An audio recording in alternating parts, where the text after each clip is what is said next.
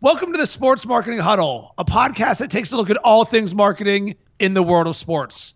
Alongside Brian Cristiano, I'm Rob Cressy. I'd like to welcome Lana Berry, sports and lifestyle influencer and content creator, to the Sports Marketing Huddle. So, Lana, I enjoy following you on social media, watching you eat ice cream, pork chops, and the Cube of Power Challenge, as Oh, well God. as talk about Clayton Kershaw and the Dodgers and watching baseball.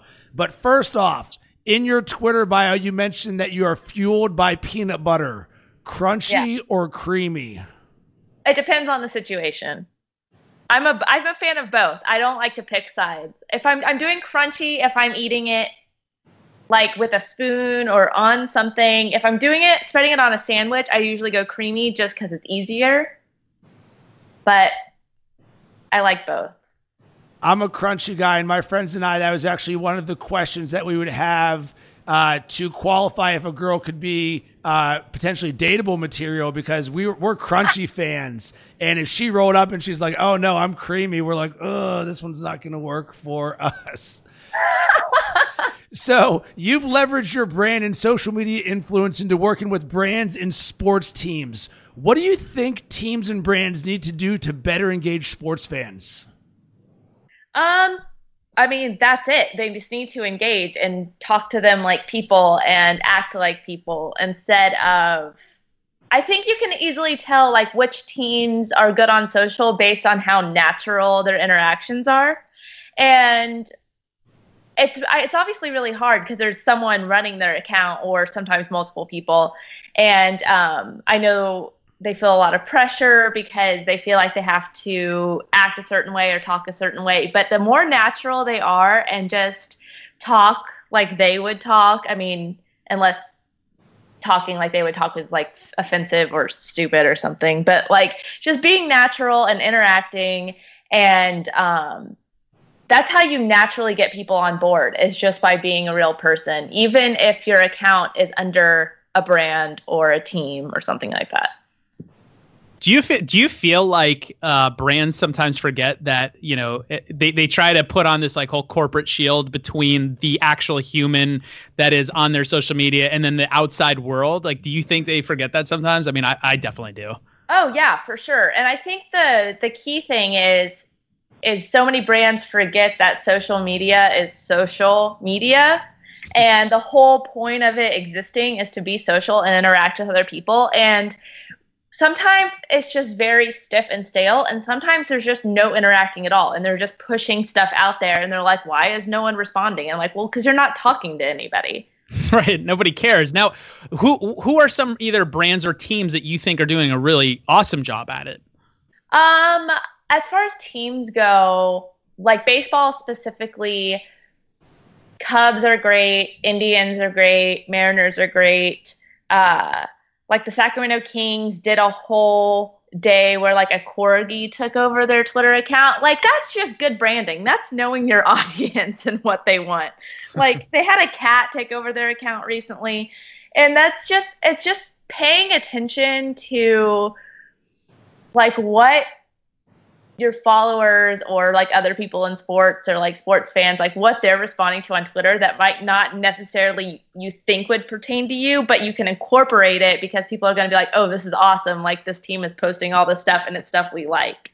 Like that's thinking outside the box. You can kind of see like a few teams that do that a few brands that do that which like no brands are coming to me off the top of my head. I'm thinking only teams right now. But the more you can like take things from what other people are paying attention to and talking to and naturally incorporating it into what your brand or your team is doing without it seeming forced like you're trying to like do a meme to like get the 16 year olds on board like as long as it's like a natural thing that's what's going to get the most interaction What do you think professional teams can do to engage fans on a one-on-one level? So Brian and I previously talked about, uh, like I'm from Pittsburgh and I'm a Steelers fan, and I've actually never had a single professional sports team ever respond back to me, and and we understand that there's such massive scale and so many people.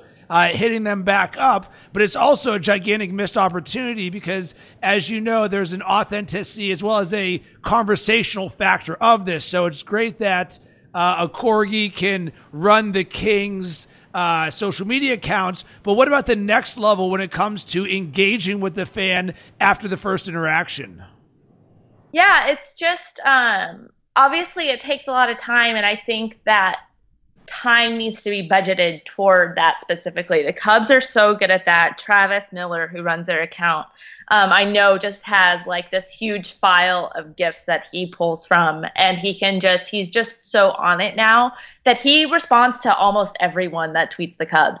And he has, like, he just knows he has like a memory bank of gifs and he can just pull it immediately and like respond with a funny gif and he doesn't have to like really get into it with people and people feel so so validated just by that quick response.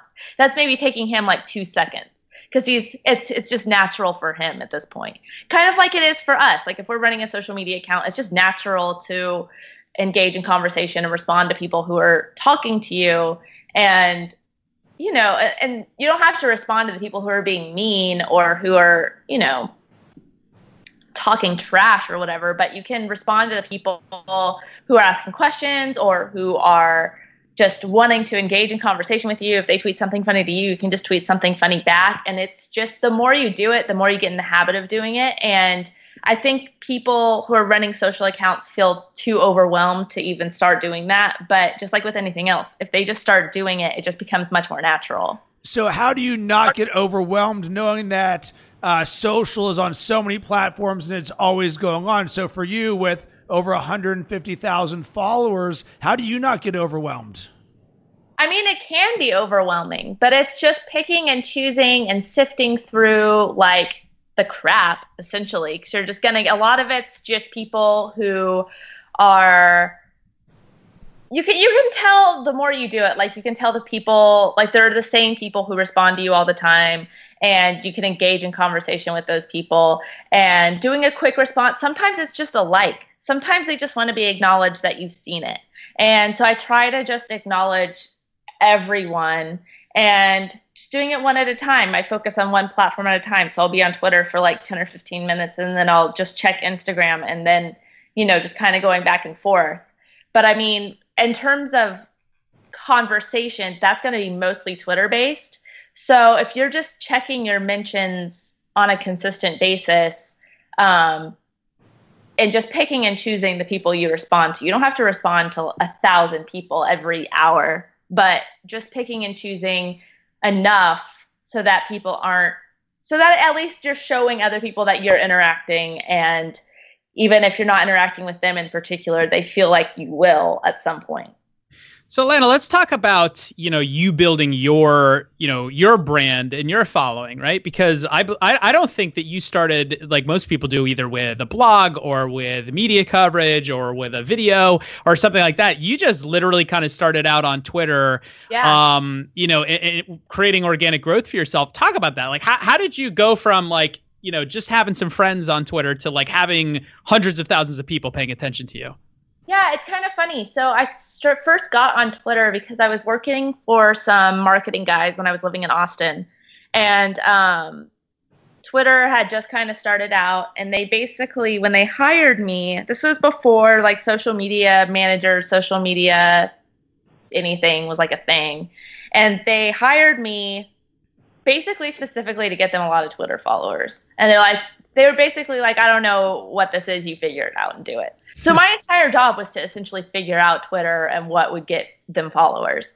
And it was obviously a different world that's marketing. It was, you know, maybe a little more gaming the system, never buying followers or anything like that. But I was just kind of learning just from doing it through them. And I was like, well, I guess I'll try to start building up my following. I have no idea what I'll do it for. Um, and then I so I kind of would tweet. I kind of got more of like a marketing fitness following because that's what I was doing at the time. And then it wasn't until a friend of mine, I was kind of iffy on Twitter still, even after like doing that for a couple years. And a friend of mine who was also a huge baseball fan was like, you know, there's like this group of people on Twitter who are like these nerdy baseball bloggers and the, and they just tweet about baseball all the time. And i was like what? Really? Like these are my people. This is great. So i followed all these people. I found like this little baseball world in twitter that i didn't know existed after being on twitter for two plus years. And um, i basically just befriended as many people as I could because I was so excited that I found all these people because I didn't have those people in real life.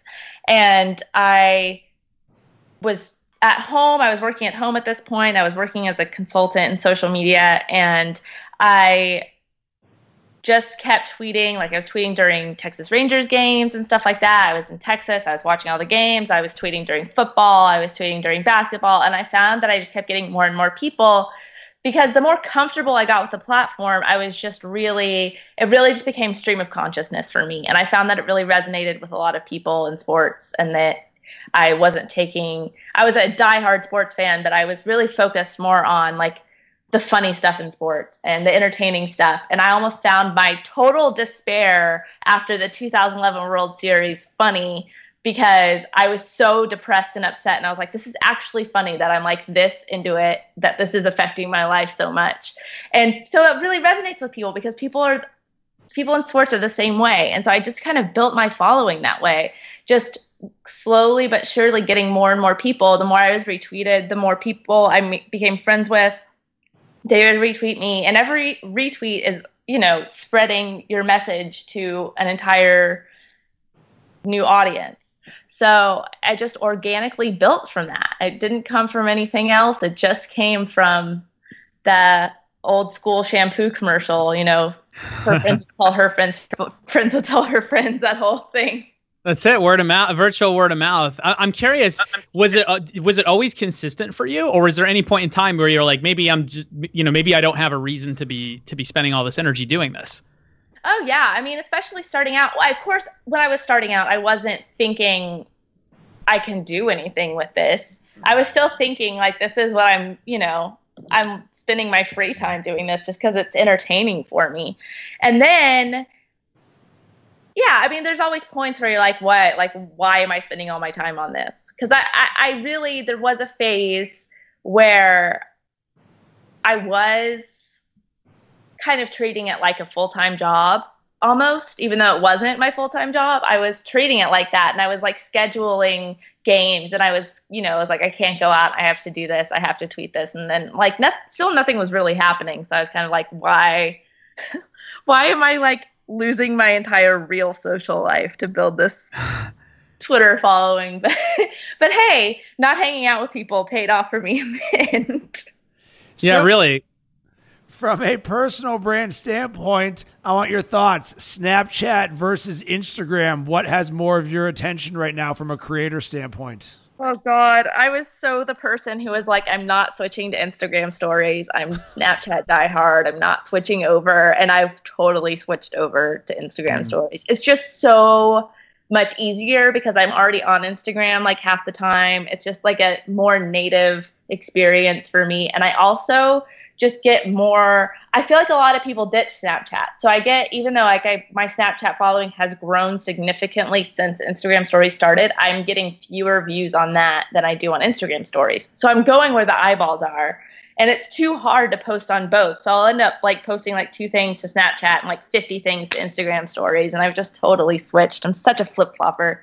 Exact same thing that I've done. We actually just did a podcast two episodes ago about Snapchat versus Instagram. Has anything changed? Uh, one last question for me regarding growth. And one thing I see so many brands fail at, fail at is they abuse hashtags. They think if I use more hashtags, that means that I'm going to grow my account larger. Has hashtag usage on Twitter, was that part of your strategy much?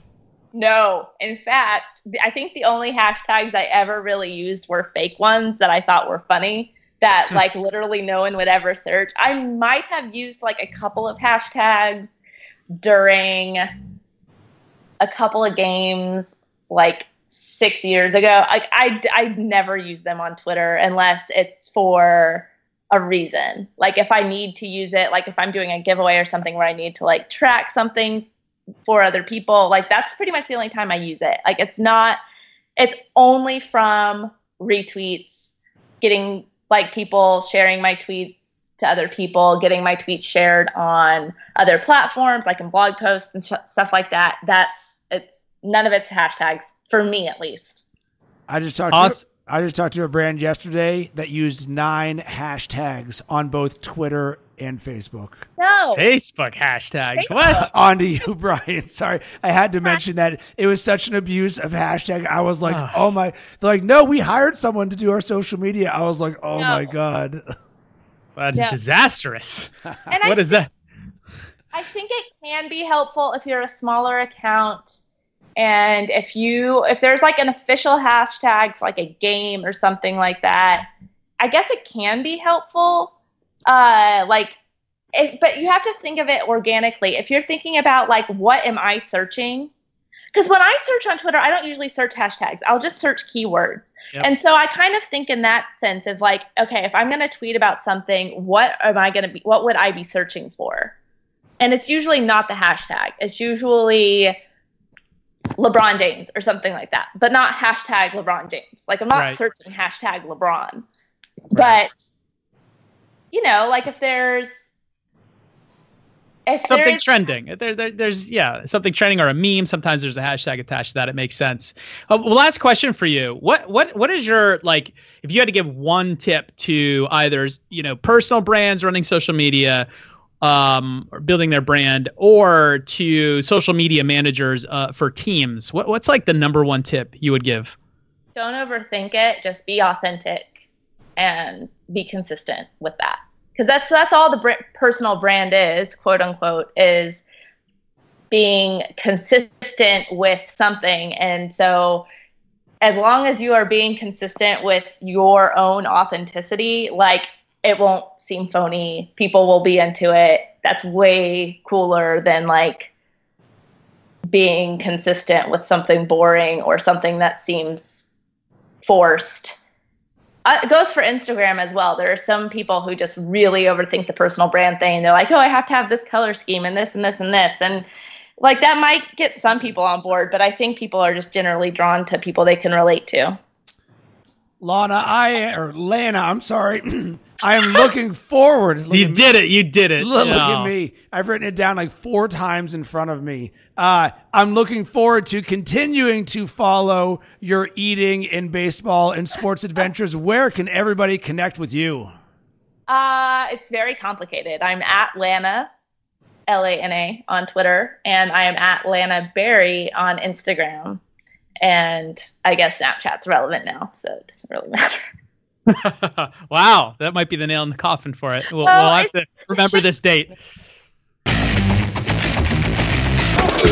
As always, thanks for listening. You can subscribe to the Sports Marketing Huddle on iTunes, SoundCloud, Google Play, and Stitcher.